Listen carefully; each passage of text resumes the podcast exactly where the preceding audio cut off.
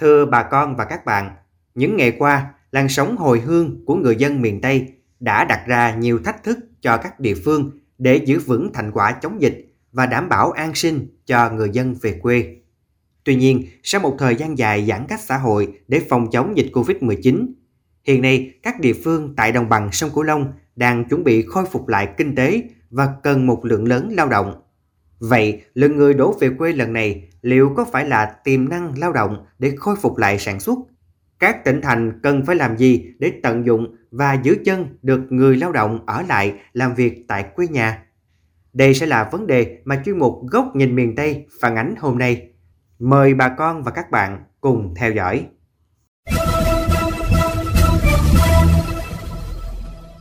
Em coi về dưới hộp em cũng có thể, cũng ở, cũng có có thể mà lên nữa. Chị em đang mấy công việc em coi chỗ nào, ôi suôn sẻ hơn, nhiều thì em làm thôi.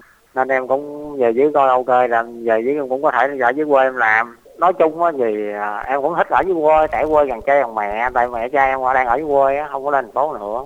Nếu làm được em ở dưới quê, sẵn ở nhà cha mẹ luôn đó là tâm sự của anh Nguyễn Duy Khánh, quê ở xã Bình Minh, tỉnh Vĩnh Long, là một trong những người hồi hương bằng xe gắn máy sau khi thành phố Hồ Chí Minh nới lỏng giãn cách xã hội. Dịch bệnh khiến công việc làm ăn của anh trở nên khó khăn hơn. Vì vậy, anh quyết định về quê để trước hết ổn định cuộc sống và sau đó tìm cơ hội làm việc khác. Đây không chỉ là câu chuyện của riêng anh Khánh, mà là tình trạng chung của nhiều người miền Tây hồi hương gần đây. Những ngày qua, các tỉnh thành miền Tây Nam Bộ đã tiếp nhận hơn 100.000 công dân từ thành phố Hồ Chí Minh, Long An và các tỉnh Đông Nam Bộ trở về quê. Việc tiếp nhận, cách ly, thu dung điều trị đang là áp lực lớn đối với các tỉnh thành miền Tây trong công tác phòng chống dịch COVID-19 cũng như an sinh xã hội. Tuy nhiên, nếu xét về khía cạnh khác, hiện nay các tỉnh thành đồng bằng sông Cửu Long đang khởi động lại nền kinh tế sau đại dịch – việc người dân hồi hương với số lượng lớn như vậy có thể là nguồn lao động tiềm năng để phát triển kinh tế đồng bằng. Về vấn đề này, ông Nguyễn Phương Lam, giám đốc VCCI Cần Thơ cho rằng, bên cạnh sự kỳ vọng làn sóng hồi hương của người miền Tây lần này là cơ hội để cấu trúc lại nguồn lao động, bổ sung lại nguồn lao động thiếu hụt hiện nay, thì cũng lo ngại rằng những người trở về quê chủ yếu là nguồn lao động giản đơn, ít có tay nghề và sẽ khó giữ chân họ khi tình hình dịch bệnh ổn định. Ông Lam phân tích. Bởi vì họ đi rồi, vì lý do gì họ đi là gì cái vùng quê họ không còn gì để sống. Họ mới đi. Hiện nay họ gặp khó khăn thì họ quay về. Họ quay về thì vài bữa nữa họ tạm ổn là họ lại lại đi. Đó là cái câu chuyện mà lao động không có tay nghề này là cái bài toán rất là đau đầu. Tất nhiên những lao động mà còn trong tuổi thì họ sẽ được địa phương đào tạo cũng có thể một tỷ lệ nào ở lại. Để giữ chân người lao động có tay nghề, hiện nay nhiều chủ doanh nghiệp ở miền Tây đã lên kế hoạch tiếp cận lao động từ những nhóm công nhân hồi hương. Đây là cơ hội cho doanh nghiệp địa phương thu hút lao động, giúp tỉnh nhà phát triển kinh tế xã hội. Tại Sóc Trăng, công ty trách nhiệm hữu hạn Khánh Sủng, chuyên ngành chế biến thủy sản, dự kiến từ 25 tháng 10, doanh nghiệp sẽ thông báo tuyển dụng trên 500 lao động trong đợt đầu tiên, vì lúc đó có nhiều người hồi hương hoàn thành thời gian cách ly theo quy định. Những công nhân có tay nghề, doanh nghiệp đảm bảo lương mỗi tháng từ 7 triệu đồng trở lên. Đối với những bà con về quê cần việc làm nhưng chưa có tay nghề, sẽ được doanh nghiệp đào tạo. Tại Hậu Giang, nhiều doanh nghiệp đang lâm vào tình trạng lao động thiếu, không đủ đáp ứng lượng sản phẩm theo đơn hàng, dẫn đến nguy cơ đứt gãy chuỗi cung ứng hiện hữu. Vì vậy, các doanh nghiệp đang tranh thủ tận dụng và thu hút nguồn lao động. Theo thống kê của tỉnh Hậu Giang, từ tháng 7 đến nay, có khoảng 30.000 lao động từ các tỉnh thành phố trở về tỉnh. Trong số này có gần 10.000 người dân tự phát đi xe cá nhân trở về từ đầu tháng 10 đến nay. Ông Nguyễn Văn Di, Phó Tổng Giám đốc Thường trực Công ty Cổ phần Thủy sản Minh Phú Hậu Giang cho biết. Bên anh thì còn hơn ngàn rưỡi rồi thì được tới đây anh sẽ tiện thêm một ngàn hơn còn hơn ngàn nữa là vào ba tỷ chủ. Đấy bây giờ nếu mà không cho công nhân đi lại á, thì phải tiện vào ba tỷ chủ thôi. Công nhân cả cái tỉnh họ về rồi ờ, ở các khu cách ly tập trung đồ này nọ đấy thì uh, vì tình hình lao động khó thì mình kết hợp với tỉnh các cái uh, chính quyền địa phương á thì cái ừ. lực lượng lao động đó mà sau khi cách ly xong á nếu họ có nhu cầu làm việc thì công ty nhận luôn Bên cạnh sự nỗ lực của các doanh nghiệp thì chính quyền các địa phương ở đồng bằng sông Cửu Long cũng cố gắng hỗ trợ tạo điều kiện để kết nối doanh nghiệp với nguồn lao động hồi hương. Tại An Giang, Ủy ban Nhân dân tỉnh cho hay, nhiều ngày qua một số doanh nghiệp đã ngỏ ý sẽ nhận hơn 10.000 lao động vào làm việc tại các công ty, khu công nghiệp của tỉnh. Tuy nhiên, tỉnh sẽ làm việc cụ thể với doanh nghiệp về điều kiện tiêm vaccine, đào tạo nghề. Trên tinh thần tỉnh sẽ hỗ trợ người dân vừa làm vừa học nghề. Về phía Đồng Tháp, ông Đoàn Tấn Bửu, Phó Chủ tịch Ủy ban Nhân dân tỉnh cho biết, qua khảo sát có trên 34% người về quê đợt này có nhu cầu ở lại địa phương. Vì vậy, Ủy ban Nhân dân tỉnh Đồng Tháp đã chỉ đạo các sở ngành và các địa phương, sau khi người dân hoàn thành cách ly theo nhu cầu và nguyện vọng của người dân, sẽ hỗ trợ đào tạo nghề cho nhóm này, giúp họ có cơ hội tìm việc làm ổn định. Cùng chủ trương trên, những ngày qua, Ủy ban Nhân dân tỉnh Hậu Giang đã chỉ đạo các ngành chức năng khẩn trương rà soát lại nhu cầu việc làm của những người lao động từ các tỉnh thành phố trở về quê, từ đó tạo điều kiện để bà con có được việc làm mới, ổn định cuộc sống. Bà Võ Thị Mỹ Trang, Giám đốc Sở Lao động Thương binh và Xã hội tỉnh Hậu Giang cho biết, hiện Sở đang tổ chức tư vấn giới thiệu việc làm cho người lao động với các hình thức phù hợp với tình hình thực tế tại địa phương, đồng thời phối hợp trà soát, xác định nhu cầu học nghề, việc làm của người lao động để tổ chức các lớp đào tạo nghề, cung ứng kịp thời cho các doanh nghiệp. Trước mắt, Ủy ban Nhân dân tỉnh đã phê duyệt đợt 1 với 66 lớp đào tạo nghề cho lao động nông thôn với gần 1.700 học viên.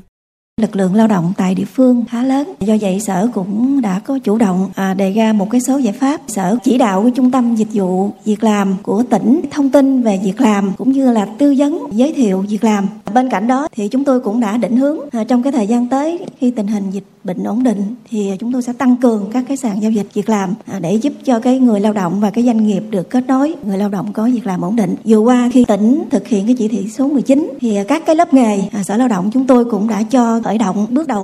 Thị trường lao động đang rất dồi dào, việc cần người cũng đang rộng mở. Vấn đề hiện nay là cần có chính sách thu hút, kêu gọi và giữ chân người lao động tiếp tục làm việc, phục hồi kinh tế.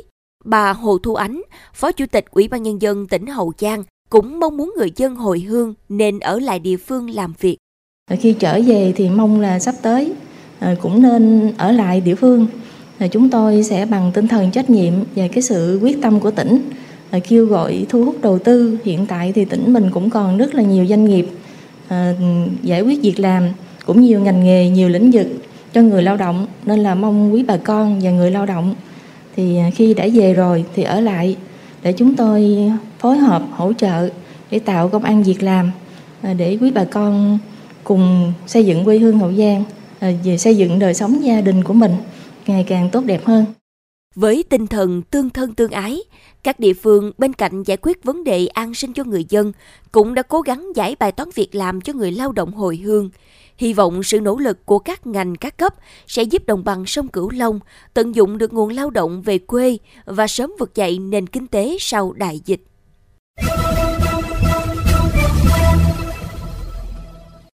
Thưa quý thính giả, những ngày qua, trước số lượng người từ các tỉnh về miền Tây ngày càng tăng và tỷ lệ thuận với số ca F0, các tỉnh đồng bằng sông Cửu Long đang phải gồng mình để chống dịch Covid-19 vừa chăm lo an sinh cho bà con trở về quê sau đại dịch. Cần lật ngược tình thế, đồng bằng sông Cửu Long biến thách thức thành cơ hội để giữ chân lao động từ làn sóng hồi hương. Đây cũng sẽ là nhan đề bình luận nối tiếp chuyên mục Góc nhìn miền Tây hôm nay. Mời quý thính giả cùng theo dõi.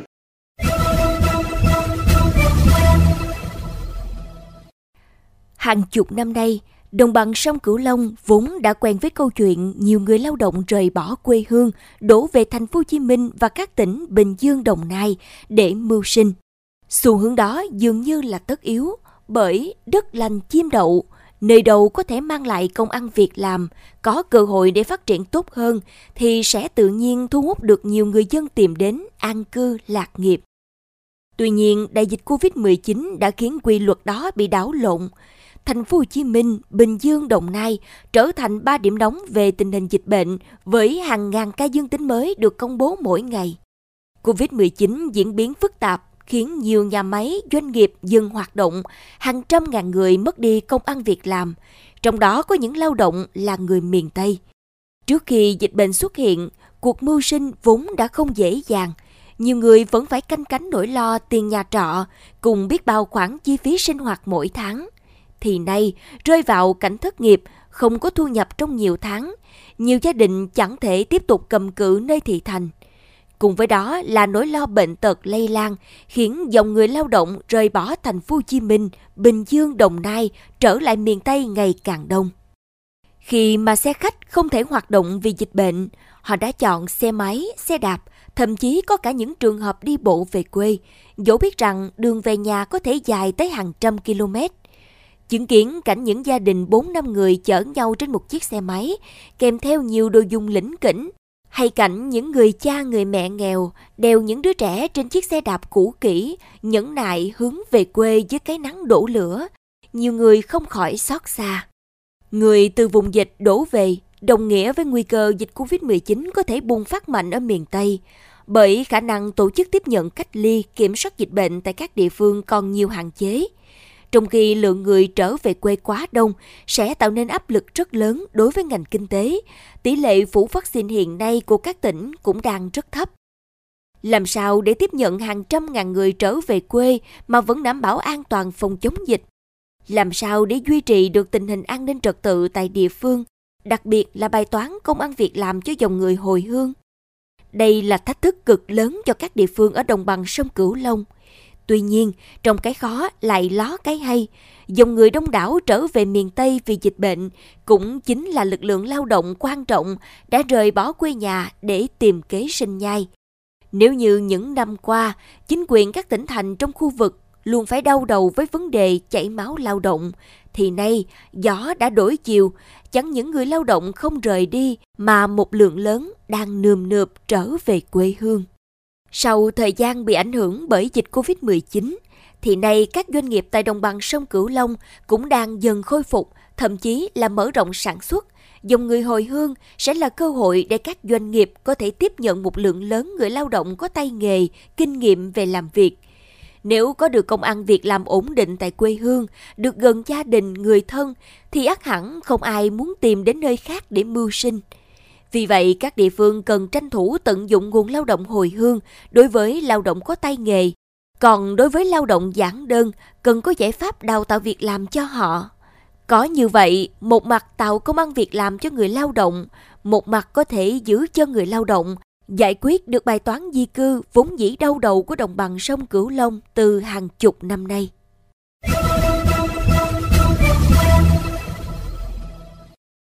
Chuyên mục Góc nhìn miền Tây trên Mekong FM 90MHz cũng xin được khép lại. Những vấn đề bất cập tại địa phương xin vui lòng gửi về địa chỉ thư ký mekong 90 gmail.com. Đồng thời, mời quý vị và các bạn cùng lắng nghe kênh podcast chuyên biệt đầu tiên về đời sống của người dân vùng đất phương Nam, chuyện Mekong trên nền tảng thiết bị di động bằng cách truy cập vào các ứng dụng Spotify, Apple Podcast trên hệ điều hành iOS Google Podcast trên hệ điều hành Android. Sau đó gõ từ khóa chuyện Mê Công. Nhật Minh và Hà Hương cảm ơn bà con và các bạn đã quan tâm theo dõi. Xin chào và hẹn gặp lại.